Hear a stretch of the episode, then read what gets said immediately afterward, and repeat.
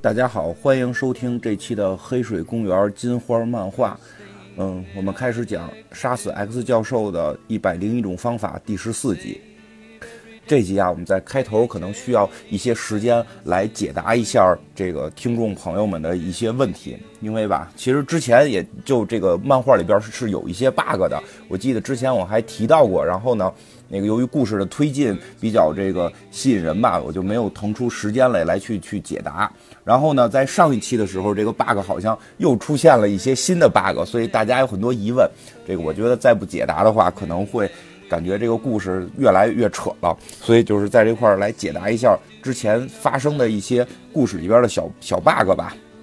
第一呢是这个我们之前介绍过炫音，炫音的这个超能力是吸收声音，对吧？吸收声音变成光能，但是也特意提到了它这个。不可能说自己发出声音就可以被自己吸收，这个是早期的一个设定。我记得当时也提到过，这是一个早期设定。然后呢，我们在上期的时候已经讲到了，眩音可以说自己发出声音，发出这种砰砰噗噗的声音，然后用手做成这个枪的姿势，就可以把这个呃光能给打出去，对吧？把自己的声音变成光能。其实这个设定确实发生了一些变化，而且这个是。嗯，可以理解为就是说，漫威在设定的时候吃书了，因为这个故事有了很多很多年、几十年的这个传承吧，它这个几十年故事一直在进化，眩音的这个技能呢也会跟着有变化。其实说白了，就是为了让故事变得更好看。因为你会发现，这个早期这个眩音出来的时候，大家对它还都不熟悉，跟它作战的时候发出声音，它可以去把声能转化成光能进行进攻，但是。但是，当大家慢慢熟悉了炫音这个超能力的时候，大家只要不出声音，只要不出声音，炫音的能力就没法发挥了。所以在就是中早期的时候，给炫音加了一个怎么讲？加了一个技术，就是说他身上随时带着一个沃克曼，带着一个功放，然后他就啪一开这个功放，就能够放出声音，然后他转化这个声音。实际上你会发现啊，这个时候眩音的这个超能力的限制已经没有了。现在唯一能够限制它的，只是它的沃克曼里边的电池到底电量还有多少了，对吧？这个时候这个设定就变得非常的鸡肋了，对不对？因为你会发现，这个眩音在战斗当中，他要去收集电池。当然了，这个就是在。漫画里边或者在故事里边是一个废的剧情，或者说身上多带几节电池，而又会去影响他，就是说你身上老得挂着一个沃克曼，所以这个设定干脆干脆就被进一步的给进化了，进化成什么了呢？就是说这个他进入 X 学校之后呢，这个叉教授他们给他研制了一身战服制服啊，就是这个战斗时候穿的这身战斗服呢，可以帮助他吸收声音，就是说这个。战斗服是本身就可以帮助他吸收声音了，他想去释放这个声能的时候，直接从战斗服里边去转化就可以了。但是这个时候又发现了一个问题，他必须老得穿着这件衣服，他老得穿着这这件行头。但是炫音作为一个好莱坞大歌星，对吧？漫威 Billboard 榜排名第一位，他应该是经常以这种华丽的这种演出服去出场。这个时候你会发现他在作战的时候还要去换衣服，就变得。这个视觉上边就非常不漂亮了，因为像我们讲这套漫画里边经常会提到这个炫音去换衣服嘛，因为她确实是一个美国的时尚女孩，她衣服老得换，但是你现在一一换衣服就限制她的这个战斗能力了呢，你在作战的这些很多画面上边的展现就都不够漂亮了，所以最后这个设定被变成它自身的进一步进化，它自身的身体就可以提前吸收它的声能，也就是干脆它就直接。出出声就可以去把它的这个声能转化成光能了，但这个时候就会变出一个呃 bug 的存在，就是他自己大声喊就能力无限，所以呢，对他还有了另一个附加的设定，其实就从另一个层面去限制了他的超能力，就是他所吸收的生能是有限的，他这个生能吸收的到了一定临界值的时候，他自己可能就会被爆炸。其实我们看那个看到。这个变种人里边经常有这种，就是能量吸收者。这个能量吸收者最终都会有一个能量极限，对吧？我们像看电影《逆转未来》里边那个 B Shock，他就是可以吸收能量，谁朝他开一枪，朝他喷火，他可以把能量吸收到自己身体里边，然后再去释放出来。但是当哨兵机器人用所有的这个高能去打他的时候，他最后就是把自己的这个能量打积攒到了上限，还没有去释放的机会，他的能量就会让自己身体爆炸。所以在这套漫画里边，它是这个炫音已经比较后期的一个故事了。这个也是应该是二十一世纪之后的故事吧。这个炫音的能力已经是可以通过自己嘴直接发出“噗噗噗”的声音，就发出了这种光能子弹。然后同时他自己身上的这个能力也可以吸收、储存大量的声能。储存之后，它可以把这个声能随时去释放出去，不用出声是也可以的。但是这个能力值、能量值是有一个上限值的。它这个吸收声能的上限，在这套漫画里边并没有去体现，因为这套漫画里边也并没有说通过声波的攻击能够制造大量伤害的人，呃，所以看起来就是它好像就是像一个 bug 一样了。但实际上，在这个呃《X 战警大战异人族》，也就是今年年初出的这套漫画里面，呃，他去对战了。呃，黑蝠王这个时候，黑蝠王是主要以声能攻击为主，就提到了，如果黑蝠王全力攻击的话，眩音就会爆掉，因为那个攻击力非常强，会超过它的声能吸收上限的。那这个就是眩音在这里边的这个所谓的小的 bug 吧，但确实现在的设定里边它不是 bug，它被可以说是漫威后来吃书了，这个很正常，因为几十年的这个漫画连载设定如果不变，可能会变得不太好看，也总得适应时代嘛。那另一个。这个我还真是在看的时候，看这部漫画的时候我没有发现的，但是我发现，在我们的评论区里边有人留言提到的，这位朋友呢叫西西恩，他提到呢就是这个豪利特金刚狼这个头头盖骨浑身覆盖着这个艾德曼汀合金神之金属，在这种情况下，它可以屏蔽掉这个邪恶的 X 教授的心灵控制，对吧？它可以屏蔽掉这种心灵控制。但是为什么他还能够参与到瓶子教授的这个心灵互通的这个环节呢？对吧？因为这都是心灵感应。如果你不会被心灵控制，你应该也没法参与到大家用这个呃瓶子教授的这个思维去进行这种心灵互通，去传递信息。这个还真是因为在最开始的那本，就是他豪利特金刚狼和这个镭射眼和这个。记事他们作战的时候，他们不是用了这个白皇后的心灵沟通术嘛？但是其中这个豪利特就没有参加。然后因为他是用这个语言来去这个表达了自己的想法，但是这里边确实已经明显的变成了他可以去参加这个心灵沟通了。嗯，怎么讲呢？这个好像还真的是一个 bug，但是从另一个方面，其实也可以去想，它这个金属真的不是普通金属，啊，都不是说普通安德曼金属，安德曼金属这都算普通金属了，对吧？或者说震金，这些在漫威世界里都属于。虽然说很稀有，但是你看好多英雄都使用。但是它这个艾德曼汀合金神之金属呢，是只有神可以使用的，所以它不光是具有了金属的性质，可能具有某种神力。但是后来我们会讲到它为什么只有这个金刚狼，这个豪利特金刚狼拥有这种这么有神力的金属。那这种神力金属可能真的就会有一些我们还不了解的技能，也可能是编辑们还没编出来的技能。只要挂上了神，只要挂上了神，带有了魔法，就都好解释了，因为。这个金属后边其实还是有继续，还有一些我不太理解的 bug。那个这个金属至少我们现在可以理解，它可以通过豪利特金刚狼的控制来去选择性的是屏蔽谁的思维，或者说是通过谁的思维控制来去形成这种心灵沟通。另一层面啊，另一层面在这儿也多说一句，其实这个后边还会看到的这个金属，我感觉我感觉这个金属可能还能够随着它的骨骼去复生。这这有可能，你就把它想成一个魔法金属，它拥有了之前我们所介绍的震金，然后这个艾德曼金，还有这个这个钨金这些所有金属的所有的能力，而且同时还能屏蔽心灵感应，这样就好理解一点了。它里边是富有魔法的，但是这个金属真的 bug 多多，这也就讲到了另一个大家让我去聊的问题，就是这个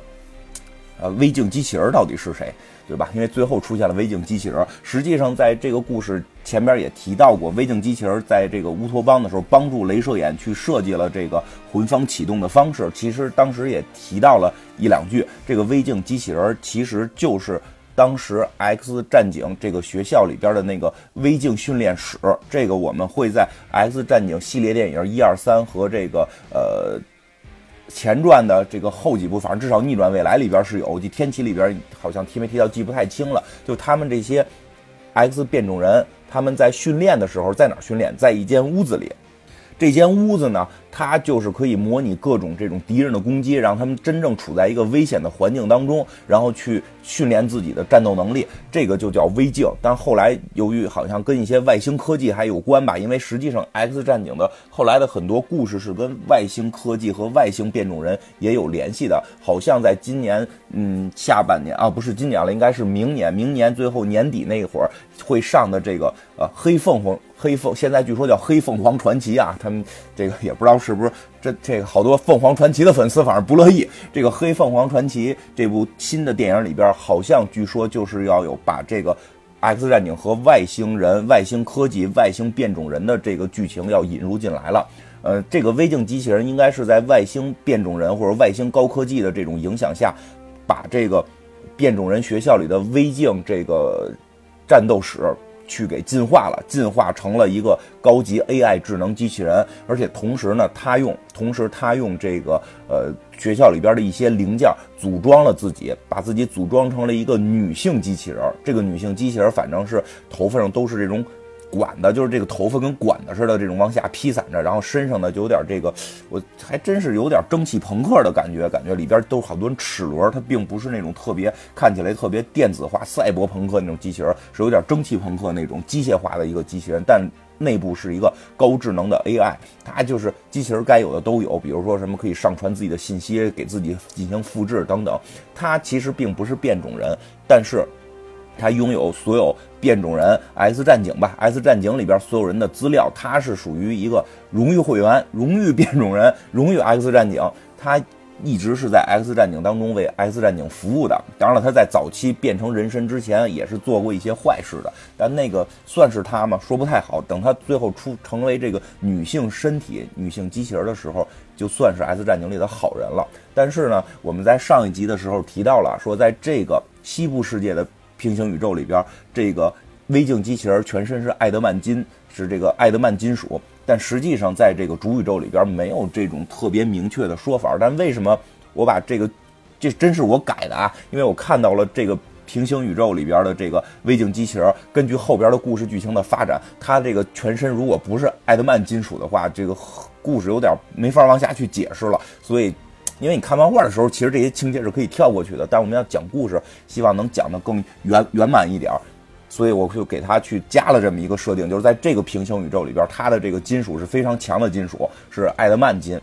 这个呢就是。最近反正大家提出来的一些疑问吧，一些好奇的地方，确实有些东西是这个故事里边出现的 bug，或者说编辑，或者说是这个创作者，或者说漫画师里边的一些这个呃画法，或者说通过文字就描述这个导致了前后的一些小矛盾。当然了。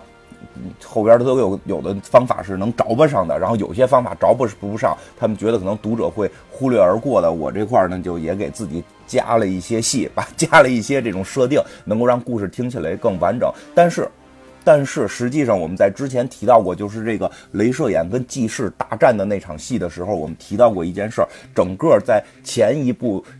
呃，就是前一第一部分，第一部分镭射眼跟纪事大混战的时候，有一个致命性的 bug，有一个致命性的 bug，而且这个 bug 是被这个翻译者，就是这个漫画的译者就发现了，所以特别逗的是，这个译者呢还在这个。整个这一篇结束之后，就是在这个镭射眼大战记事这一篇结束之后，还附了一套图来去解释这个 bug。当然了，它是一种用一种很戏谑的方法来解释。其实也会看到，就是有的时候翻译者也会发现，或者说其实有些作者，我觉得写完了也会发现里边的 bug。但是为了让故事好看，让为了让故事流畅起来，让故事变得更有意思，而我们更多的是看到里边的这个内核的时候，其实有些东西就可以尽量的去稍微的。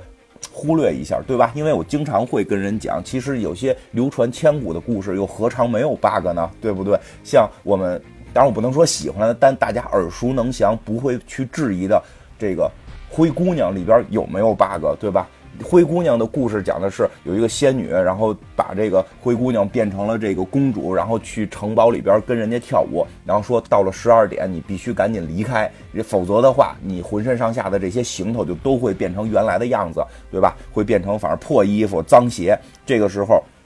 到了十二点，这个。灰姑娘发现自己还没走，已经开始敲钟了，就剩几秒钟了，然后赶紧赶紧跑，在跑的过程当中，一只水晶鞋掉在了掉在了这个台阶上，然后这个灰姑娘跑掉了，然后在跑的过程中，衣服哈都都都变都变回原来那个土样了。这个时候，王子捡到了这双水晶鞋，然后拿着这双水晶鞋去全全国去试，谁是他的灰姑娘，谁是他的公主嘛？但是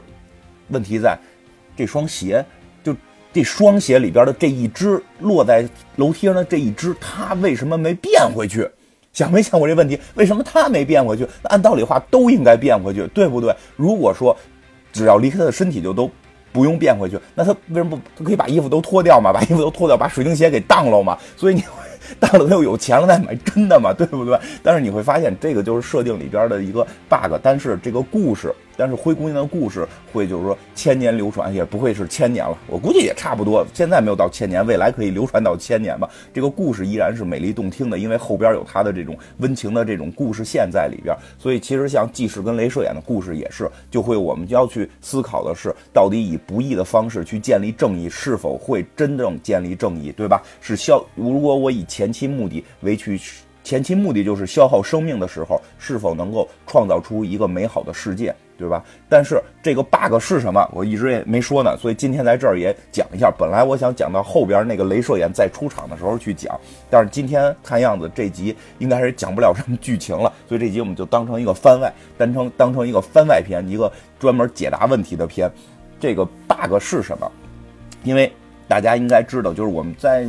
在黑水公园的常规节目里边，我记得是提到过的，镭射眼的这个超能力并不是从身体里往外去发射这个镭射光，它不像眩晕是吸收了能量再释放能量，它的能量来源于它的眼睛可以打开一道任意门，这道任意门打开之后连接了一个纯能量空间，这个纯能量空间一直会往外去建设这种镭射光线，所以它本身不会消耗自己的能量，对吗？对吗？而且在故事当中也确实是这样，他只要睁眼，能量就会喷射出来。而他头上戴的这个红色的红萤石眼罩，并不是把能量去阻止发射，而是当能量打到红萤石上进行偏光，变成了这种自然光，没有了杀伤力。而只要他睁眼，眼睛打到这个眼眼罩眼镜上的这个过程当中，还是在喷射能量的，只是这个眼镜把这个能量给消耗掉了。所以你会发现，镭射眼可以无限制的。发射能量至少每天八个小时，呃，八个小时都不止，八个小时是工作嘛，睡八个小时，醒醒醒十几个小时，对吧？每天十几个小时是可以无限制的发射能量的。这个时候他关在罩子里边，他关在技师做的那个罩子里边，他只要睁眼看着这个罩子，他就可以能量一直的释放出来。他是怎么死的呢？他并不是消耗能量啊，对吧？他能量是往外不停的建设，他自身不消耗能量，他怎么死的？他的能量怎么会消耗到牺牲呢？其实这个真的是一个 bug，然后呢，特别逗的是译者特别逗，这个译者后来给了一个解释，他是用那种小漫画的形式画出来的，然后当然了有一点点小的调侃，他说是什么原因死了这么多呢？那唯一的死法就是他饿了，他饿了想吃饭，然后想吃饭呢，技师不给他饭吃，一直关在罩子里边，然后他饿死了。不，这个解释反正肯定是调侃了，然后还附了一张图，好多好多眼罩嘛，不是成千上百的眼罩，说这些镭射眼全部都是饿死的。其实你会发现，真的，其实他们那个宇宙的第一个镭射眼，只要进去，然后不停的给他饭吃，他不停的看罩子，就可以达到了让这个世界永远的存活下去。当然，这个真的是一个一个不太明显，但是非常非常硬的一个错误。为为了看故事吧，这个我觉得就可以忽略掉了。但是也真的，镭射眼这个挺逗的一点是，呃，其实，在电影里跟漫画里都有体现的是，他这个眼罩一被打掉，他就不行了。但实际你琢磨一件事，他只要闭眼就 OK 了，对吧？闭眼再睁眼，撑死了你就是无差别攻击，不确定打到这个敌人是谁，但是，对吧？但是并不会导致说你眼罩一掉你就不行了。但是你会发现在漫画和电影里都有这个情节，在电影的。《X 战警》第一部里边，这个蟾蜍用这个长舌头把镭射眼的眼罩揪掉之后，反正镭射眼是确实有了一小段的这个挫败。当然后来他又缓过来了，反正通过闭眼的方式又给这个蟾蜍给打打死了，打败了，没打死，给打败了嘛。最后呢，还有一个朋友曾经问过啊，这个就没有留言问，应该是单独找我问的。他就说这个故事是不是一个平行宇宙的故事，跟主宇宙没有关系？这块儿也特意说一下，这个确实是发生在平行宇宙里边的故事，但是并不是跟主宇宙没有联系。早期的那个镭射眼确实是主宇宙里的镭射眼，而我们现在讲的这个眩音呢，也是主宇宙的眩音。当主宇宙里的人到了平行宇宙，那主宇宙里的那个人就应该不存在了。所以这个故事一直是到了死侍结婚，就是死侍有一有一年也不能叫大事件，但是有一年真的一个非常轰动的事件是死侍结婚，死侍跟一个女吸血鬼结婚了。在死侍结婚的过程当中，死侍想大战吸血鬼的时候，就去找眩音了，然后发现眩音找不到了，这个世界的眩音消失了。而这个时候，死侍呢就跑到了另一个平行宇宙，就是一个七十年代的宇宙，去找到了一个七十年代的眩音，然后带到了主宇宙跟这个。各种吸血鬼去打，为什么他找眩音呢？因为眩音是光能嘛，光能可以对吸血鬼有很大的杀伤力。而包括之前我们提到镭射眼也是主宇宙的，包括之后我们也提到还会这个，他们还会回到主宇宙里边，回到主宇宙里边的时候，时间线都是跟整个这个主宇宙时间线是有推进的。你看这边平行宇宙讲了这么多事儿，主宇宙也发生了一些其他的事情，比如说 X 战警大战复仇者联盟就已经结束了，到那会儿我们会特意再讲那个时候的镭射眼发生了什么变化。总而言之，这个虽然是一个平行宇宙的故事，但是它跟主宇宙又有千丝万缕的联系。这些人物呢，主要的这个眩音和镭射眼也都是主宇宙的人，嗯，大概就是这个样子吧。嗯，今天呢也没有太多的推进故事，好吧，一一点都没推进。今天更多的是把之前的一些这个疑问给解答了，也是为了让大家能够更好的、更顺利的去收听这个节目吧，好吧。那今天就到这儿，我们明天继续讲故事。